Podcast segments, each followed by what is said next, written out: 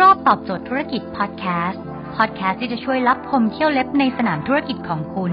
โดยโคชแบงค์สุภกิจคุณชาติวิจิตเจ้าของหนังสือขายดีอันดับหนึ่งรู้แค่นี้ขายดีทุกอย่าง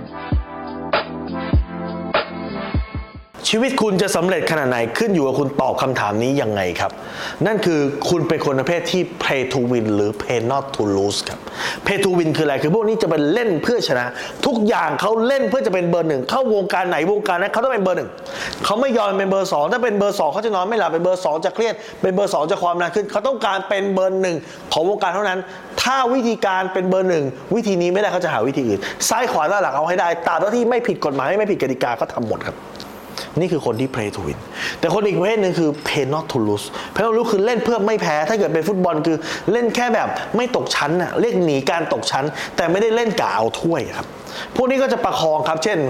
แต่ละเดือนมีค่าใช้จ่าย 30,000 ก็หาได้สัก 35,000ก็พอ หรือว่าเเปิดบริษัทก็ไม่ได้กล่าวว่าจะเป็นเบอร์หนึ่งในวงการหรอกนะ ก็ขอแค่แบบมี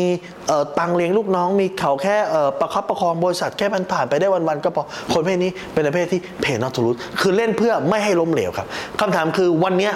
คุณเป็นคนประเภทที่ play to win หรือ play not to lose ครับ play to win คือคนที่ทำทุกอย่างเพื่อชัยชนะทำทุกอย่างเพื่อเป็นที่หนึ่งครับ